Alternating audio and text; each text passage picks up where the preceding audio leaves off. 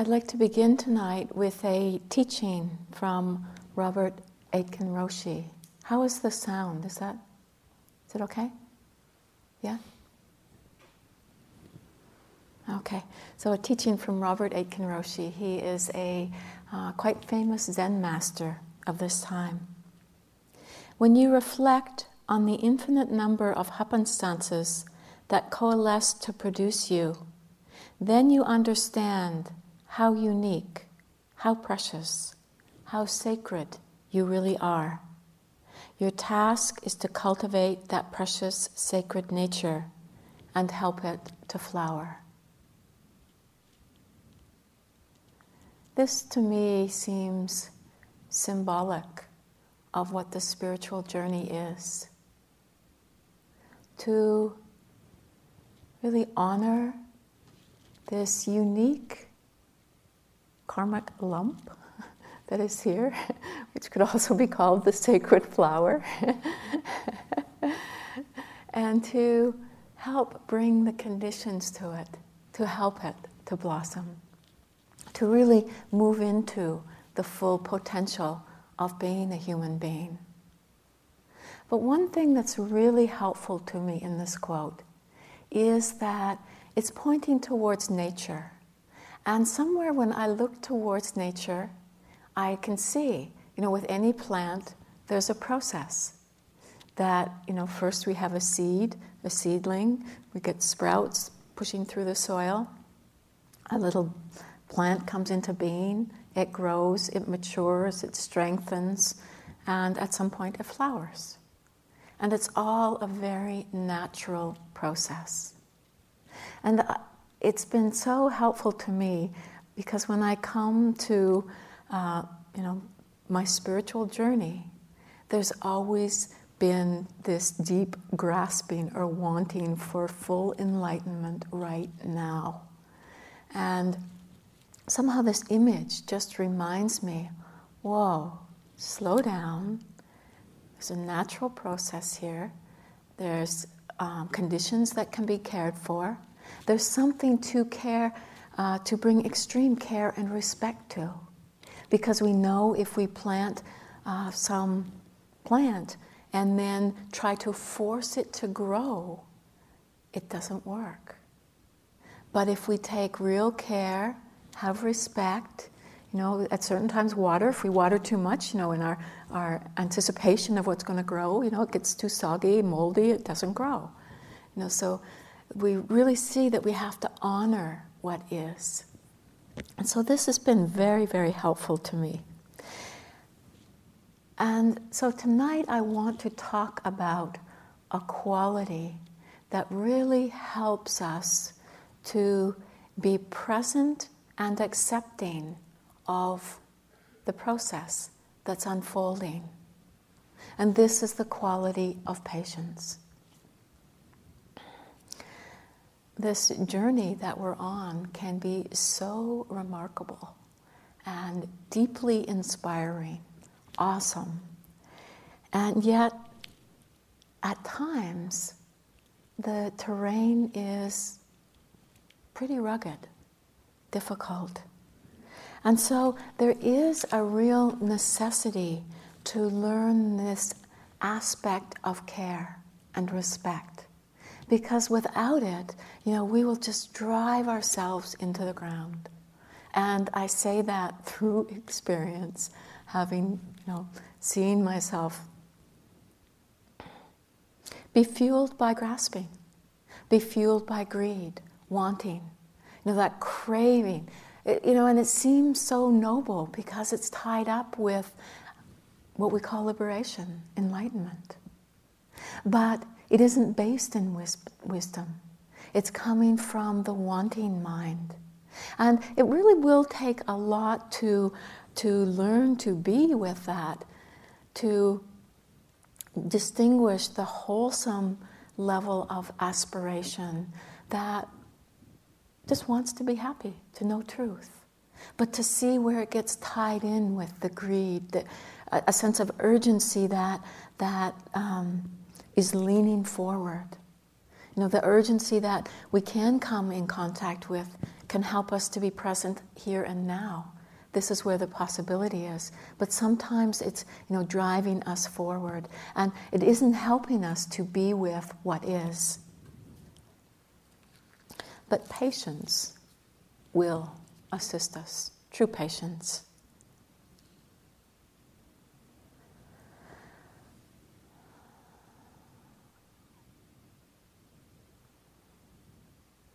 The word in Pali is khanti, And it is one of these words that does not translate very readily into English. And the common translation is patience. But that, you know, due to our conditioning, can often be uh, that we have a sense of being patient is where you grit your teeth and you bear it. And that's not what's being pointed to at all in the Buddhist teachings. That uh, in the Buddhist teachings, the word khanti has overtones of love, compassion, tolerance, acceptance, receptivity, gentleness, and it even has the suggestion of humility. So it's really a gentle forbearance that allows the mind to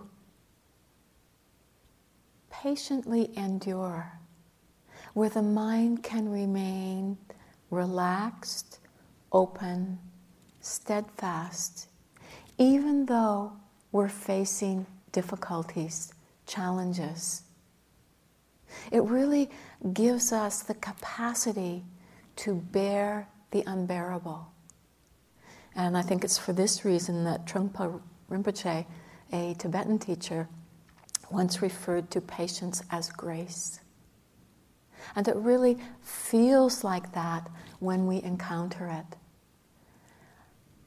Many times, the learning of patience is a challenge. You know, it can often be the lesson that we're learning when we don't know what we're learning. But if we really look, we t- can often see that we're learning patience. I was once um, sitting in this doctor's office, and as is quite common, the doctor was running a little bit late. Then there was a mother sitting there with two young sons, you know, I, I, I'm not sure, maybe six and eight years old. And they were obviously getting agitated as I sat there. And, you know, getting, the young one was getting really quite agitated.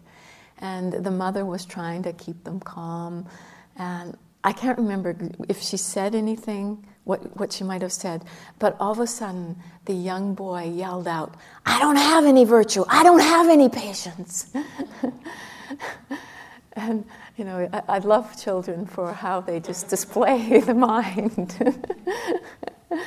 and, you know, it can be so hard to develop patience because we can't do it when things are going well.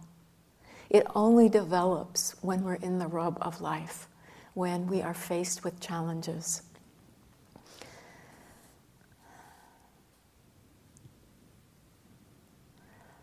Some years ago, when I first began teaching, when I was thinking, always thinking of what talk I would give next, often I think, oh, I should give a talk on patience. You know, patience is a really good subject. And I'd start the talk on patience, and I'd never finish it. it took me seven years to put together a talk on patience. I just didn't have the patience to see it through. There's always the saying that we teach what we most need to learn. I felt like that was really true for me.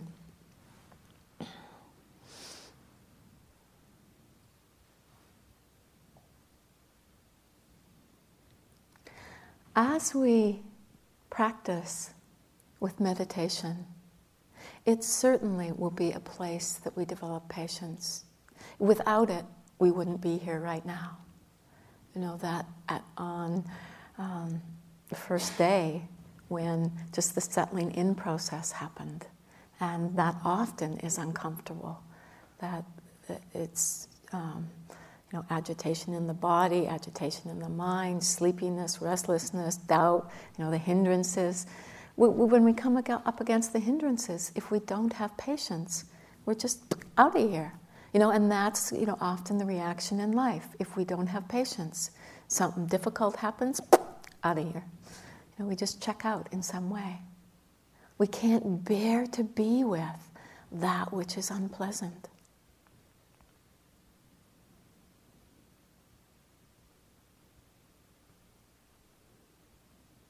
So, as we come into retreat, it's going to be a quality that will support us. When it's present, we find that we just don't succumb to fear, anxiety, agitation. There's a willingness to stay open, to look. And this really comes about from holding a larger picture. You know, because with the impatience, there's the wanting of instant results. With patience, there's the awareness of the process. There's the seeing that there's something here to be learned.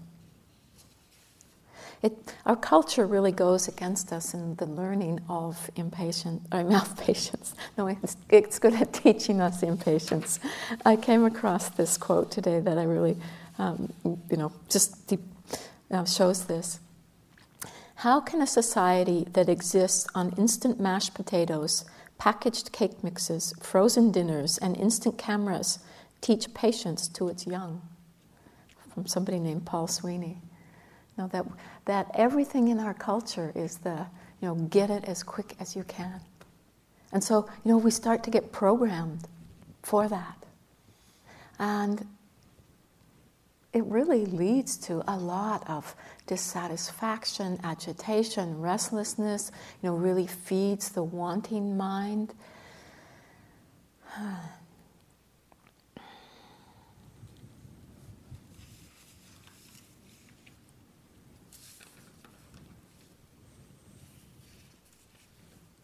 But patience helps us to stay in relationship with what challenges us.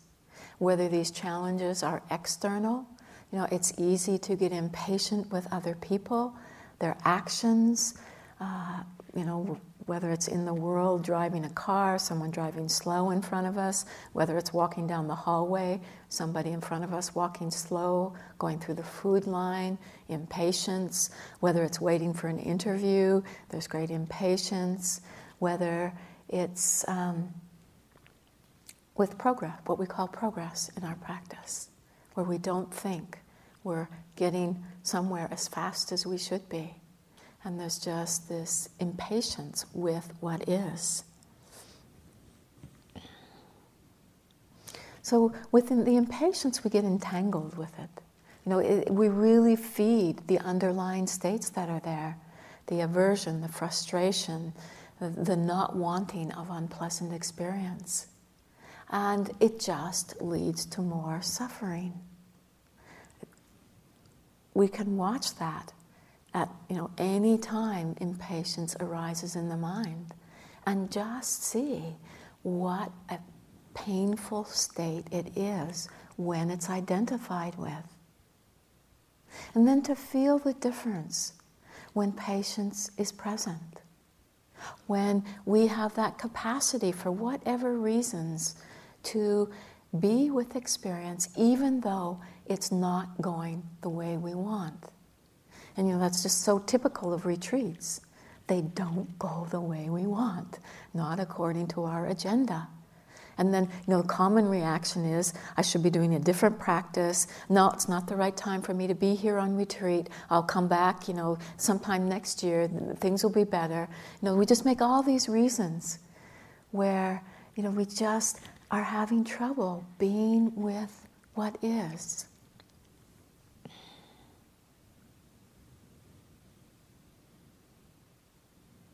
But if we can stay open when these challenges arise, we learn the, how to be relaxed, open, steadfast. And my sense of it has been we really learn how to be our own best friend. This is to me is one of the greatest gifts in the in practice that has happened for me. To see that in the face of difficulty, one just doesn't abandon one's heart. That one sees, holds it in the picture. Yeah, this is hard.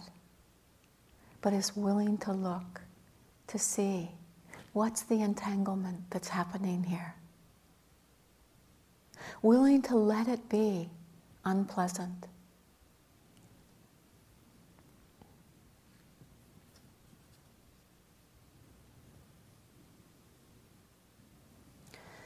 I was looking back over, you know, some of my own experiences in the learning of patience, and one particular time really comes to mind in in just that there was an immense learning.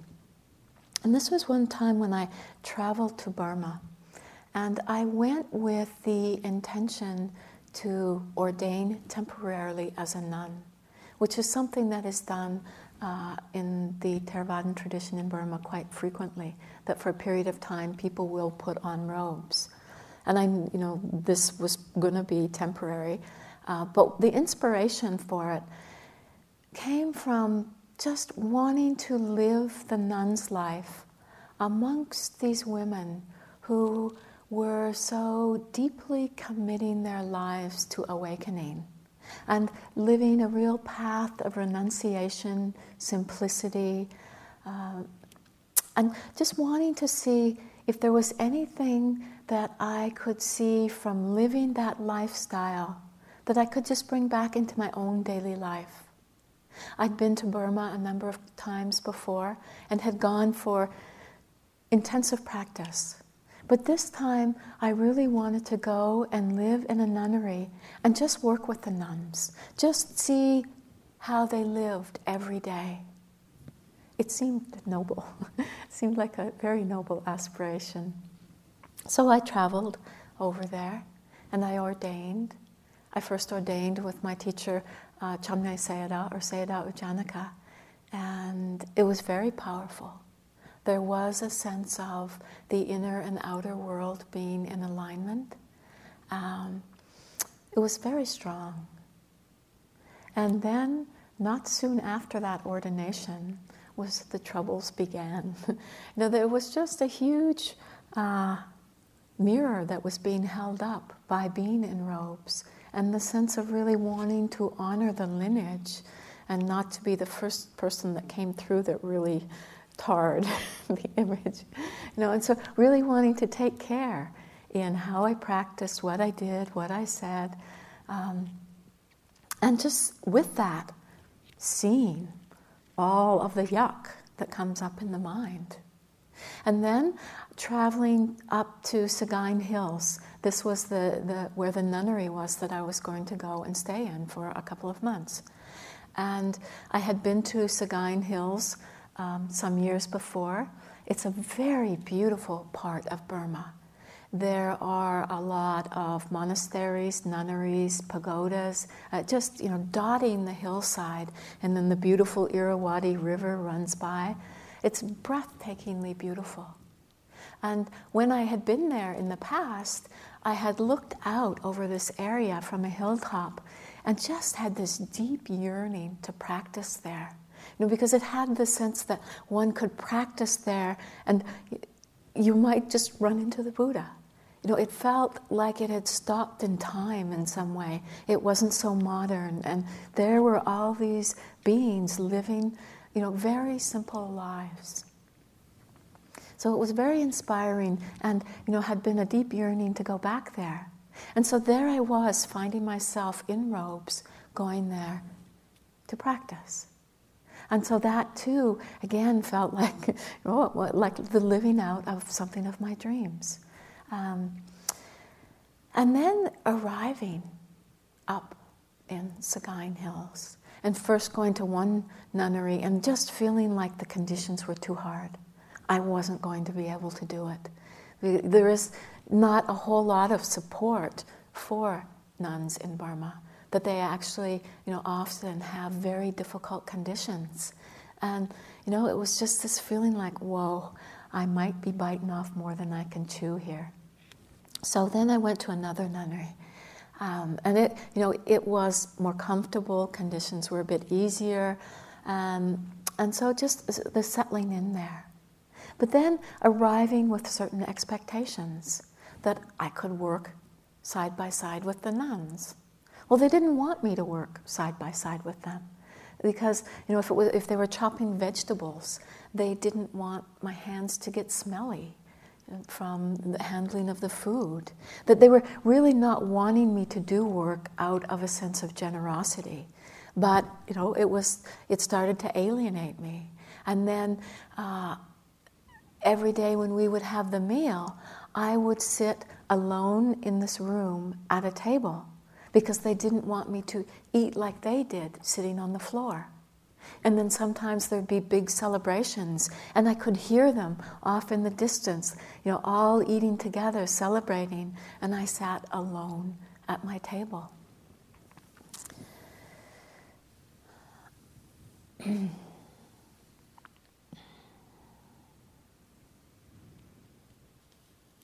I started to feel quite lonely. And you know, the, the loneliness was something that I wasn't used to, even though I traveled the world often by myself. Uh, it hadn't been a state of mind that I'd really been in touch with. And so, you know, the mind started to kind of tumble and feel sorry for itself, feel isolated. My, my days were quite simple. You know, I could listen to the nuns chanting. A lot of them were, they were uh, learning the suttas, and they would be chanting them each day. But they would be off in the distance. I'd be alone in my kuti. Um, many times I would be sitting and just starting to get concentrated. And then someone would come and knock at my door and say, Come, come. And so I would go, and I'd never know where I was going how long I'd be gone for. I didn't know whether I just needed to put on my shoes and be gone, whether I needed to take a shawl, a water bottle, you know, no idea. Um, so I'd leave, and then sometimes there'd be a car there, or sometimes there'd be people, whatever. I didn't know what would be there. If there was a car there, I'd never know where the car was going. You know, it was just having to step in this place of, okay, we're on a journey here. um, and uh, then there'd be other times where there'd be arrangements made, and you know, I would think, okay, at a certain time we are going to get in a car, go to a certain place. The time would come and go, and nothing would happen. You know, there was just this whole uh, aura of uncertainty, not knowing what was going on. And then, you know, sometimes I'd be at a meal, and someone would come by and be wanting to teach me Burmese and they'd be trying to teach me how to say spoon and fork in Burmese. And I'd do my best, and I'm horrible at languages, and I would forget by the time I left the meal. And I'd get back to my room, and I'd be screaming inside, What does this have to do with my enlightenment? This was not my plan. This was not what I anticipated. I was going to be a noble nun who, you know, was just breathing in the Dharma. And this was not what was happening. And the, there was just endless things that happened. You know, I struggled with the bugs, I, I, I struggled with their generosity. You know, they gave me so much food that it was overflowing in my room, and then the bugs were coming, and I didn't know what to do. uh, there was just immersion in difficulty, challenges. And then one day, I came across this quote. And it was so, you know, I remember just how I felt when I read it. That until we are fully liberated, there will be moments when we are caught in delusion.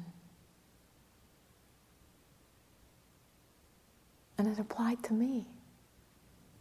Know, I was living with this expectation of being perfect, that I could do this perfectly. And that was so painful. And it was just like, oh, there's going to be moments of delusion where we don't see clearly. This is going to happen. And this we can learn from. It's part of this process.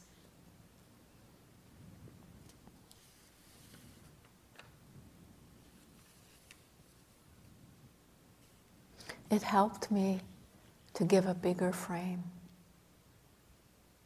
And that's so helpful when we're caught in impatience.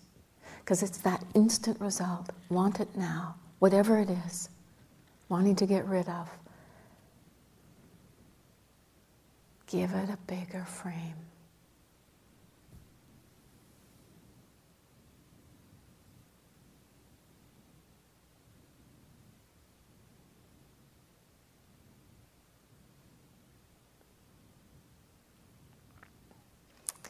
on a recent trip that I did to Ladakh and Kashmir, where I was trekking and I became sick. Um, vomiting, practice of vomiting frequently, uh, which led to a depletion of energy. Was really a time when I could feel the value of patience. I could only walk up the mountains step by step. There was no fighting of this process. It was really unpleasant, but it just was what was happening. And when we can let that be what it is, I mean, I know in another time in my life, I would have been pissed. You know, this is ruining my time.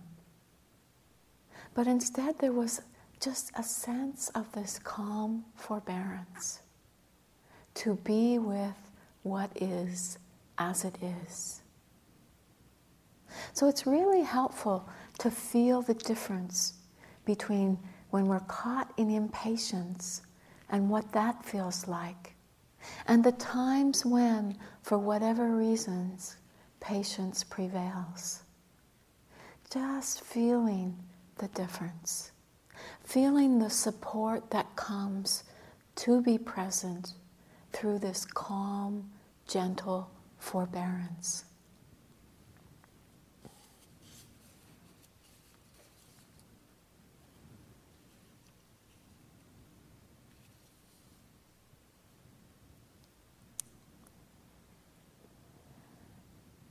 Shanti Deva, who was a great Indian teacher from India, uh, who lived in the 8th century.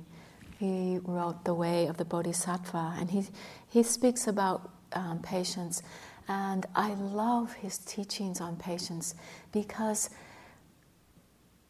one of the things that really comes through is his compassion for the human predicament and how challenging it is, and how this quality of patience is really what is like a balm, what is so beneficial. And so he talks about there being three ways to strengthen patience. The first being to reframe our attitudes around discomfort.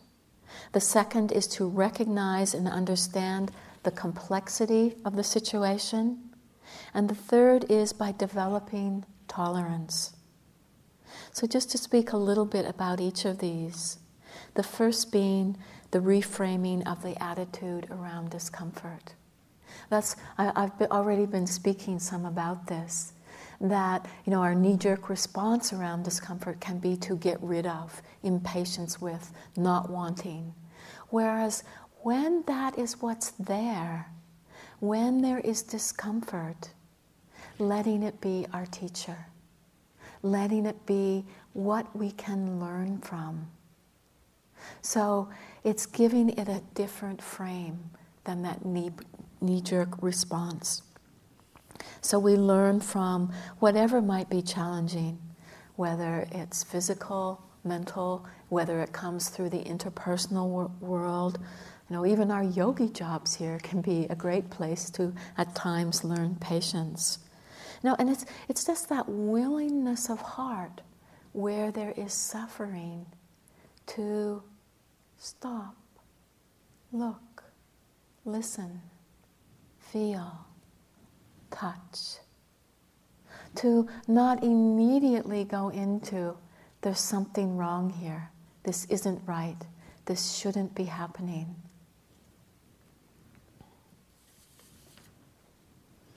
Can be anything from you know, just the awareness of a very subtle form of agitation to you know, the full-blown hindrances that arise at times in our, both our life and practice.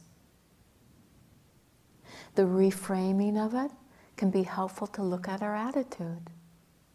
What's our, is our attitude filled with not wanting this to be here? Needing to recognize that.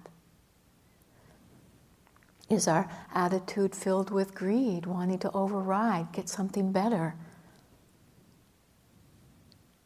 Having an interest, it's key. Then we find that we're not destroyed or broken by unpleasant experience. We don't abandon ourselves in the face of difficulties and challenges.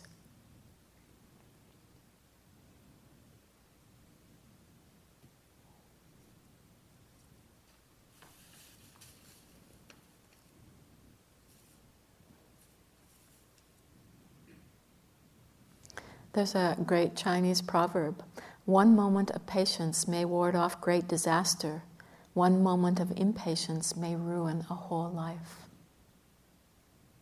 I mean, that's really the power of both patience and impatience. And so, in the moments where maybe impatience has happened, and maybe we have lashed out in some way, you know, if we're impatient with others, we do things that, you know, can be harmful, hurtful, or we're lashing towards ourselves, being very brutal. Right there, can we learn from it? You know, not getting caught in guilt, um, you know, the embarrassment that this has happened, but just seeing this is painful. Can we learn from this? And then, you know, needing to forgive, let go, move on.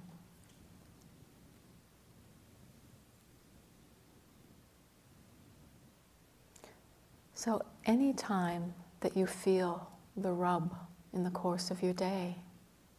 Notice what the attitude is towards it. Can we reframe it so that there is this willingness to look, see, be with? And you know, this will really help us in our lives when we run into things that really strongly irritate us, where there's huge levels of impatience. And we, we learn from the little places we encounter these difficulties. So, the second point that Shantideva made about patience and what strengthens it is that of recognizing or understanding the complexity You know the challenge of being a human being, and that you know just in this being that's here right now, there's so many different conditions coming together. There is this karmic unfolding, and that it, it's so complex. We can't always see, you know, why in a moment when somebody looks at us in a certain way, we just get so angry at them where you know in a you know if we could see all the causes and conditions it could have been that you know that's related to somebody looking at us in a similar way 20 years ago but it just triggers something inside us so often our responses in life are very deeply conditioned as they are for everybody and so it's not easy to know what's really going on in ourselves and another person. It's very complex. And when we see that, when we really get a sense of that, there becomes more patience with it. You know, this is patience with this unfolding process. And so there's less demanding. It's just like, you know, looking at a complex problem, whether it be a mathematical problem, something we're working with in our lives, that the more complex it is, we just can't expect to suddenly see it really clearly. And so we give ourselves a bit more space with it. The same with, you know, the emotions that arise as we sit. There could be many different causes and conditions that bring up that mind state. So, you know, not to be so intolerant when anger arises yet again. Having patience with it. Wow, there's really a karmic knot here. There's something to be understood here. There's some patterning that is, is you know, being solidified in a way that's leading to suffering.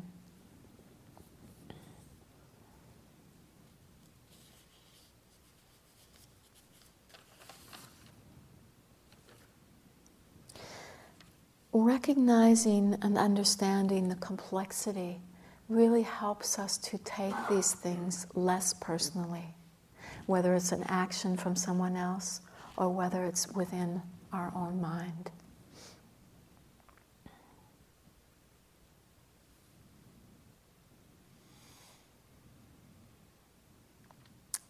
The third aspect that helps to strengthen patience is to develop tolerance.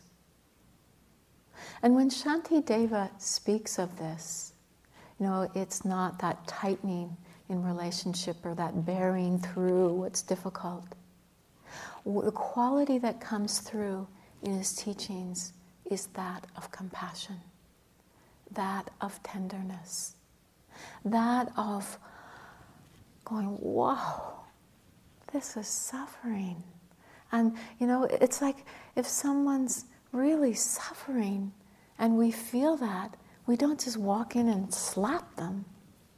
You know, our hearts soften, open. And when we see this in our own minds, softening when the suffering is evident. we find that when we really connect with basic goodness or the basic desire to be happy that we all have, and just begin to get a taste of how we've been looking for happiness in misguided ways, you know, our hearts just naturally start to open. And this will bring immense tolerance.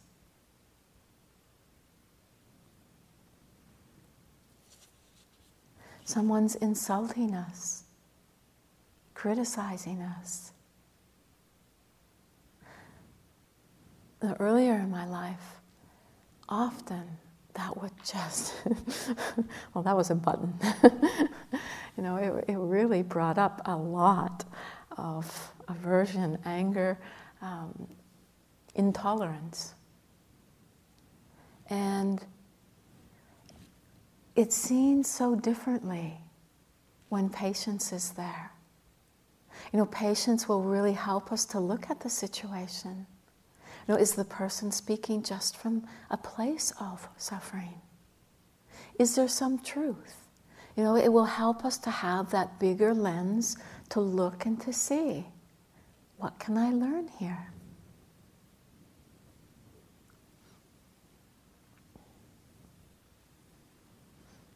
It will help us to, you know, if pride is present, to feel the pain of that pride. Because it helps us to stay steady in the process with challenge, with difficulty.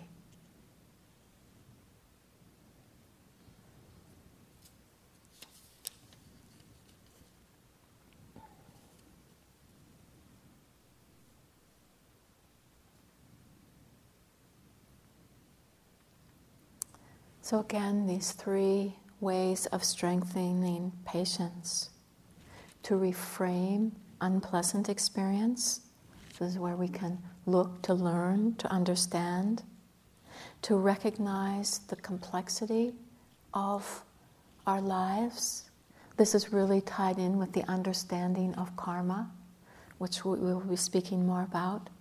And also, the third being to develop tolerance, which is rooted in compassion, the open, gentle, and loving heart that can be touched and respond with wisdom.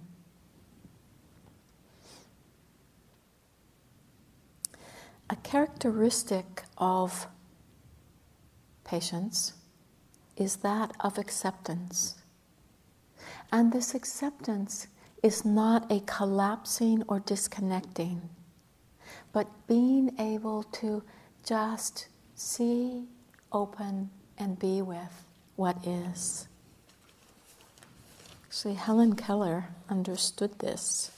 She said of patience, Everything has its wonders, even darkness and silence, and I learn, whatever state I may be in, therein to be content. Someone who did face a lot of darkness and was able to be patient within all of the challenges that she faced. The function of patience is to endure both the pleasant and the unpleasant. Something that, you know, this level of experience, the pleasant and unpleasant, just such knee jerk cellular responses to move away from the unpleasant, to not want, to want to get rid of, to grasp at the pleasant, which brings its own problems. And so, really learning to endure, to see, to be with.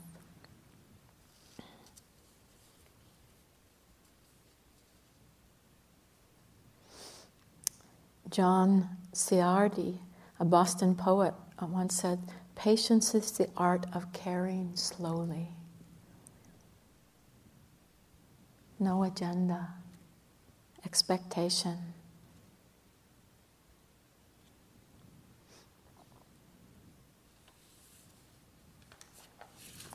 We find that patience manifests as tolerance or non opposition, where with patience we don't feel threatened and this you know, brings about this capacity to be with, capa- capacity to be with diversity, uh, to be provoked and by someone and not just to simply retaliate. We're not seduced by anger. And this I find very interesting that the proximate cause for the arising of patience is seeing things as they are. Wisdom. Patience is said to be the supreme purification of body, speech, and mind. It opens the heart to know great compassion, to really be able to bear the unbearable but in, with an openness of heart that is not afraid of being broken.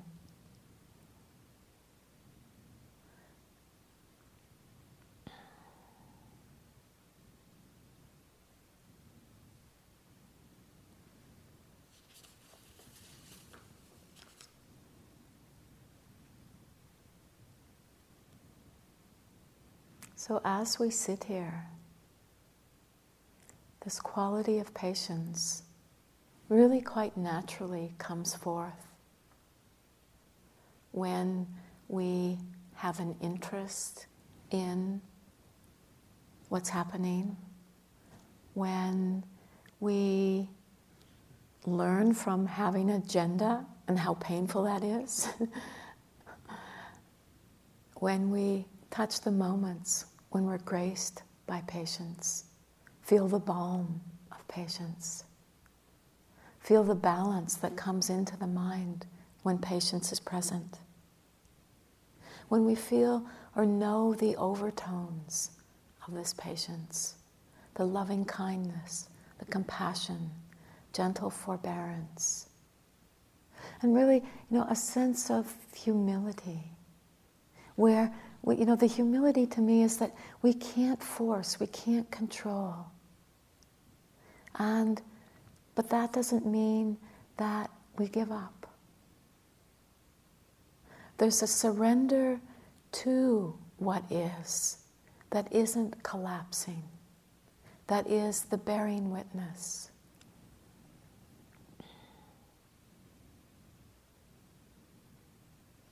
Another teaching from Shantideva the stream of suffering is cut through by patience.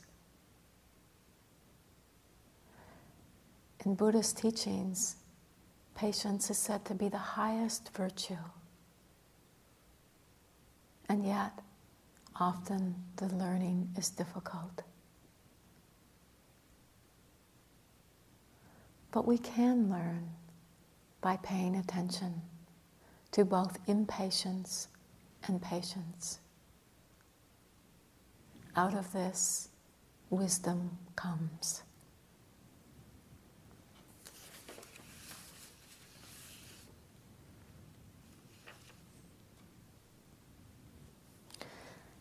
I'd like to close tonight with a uh, quote from Rainer Rilke. I would like to beg you to have patience with everything unresolved in your heart and try to love the questions themselves as if they were locked rooms or books written in a very foreign language. Don't search for the answers which could not be given to you now because you wouldn't be able to live them. And the point is to live everything, live the questions now. Perhaps then someday, far in the future, you will gradually without even noticing it, live your way into the answer.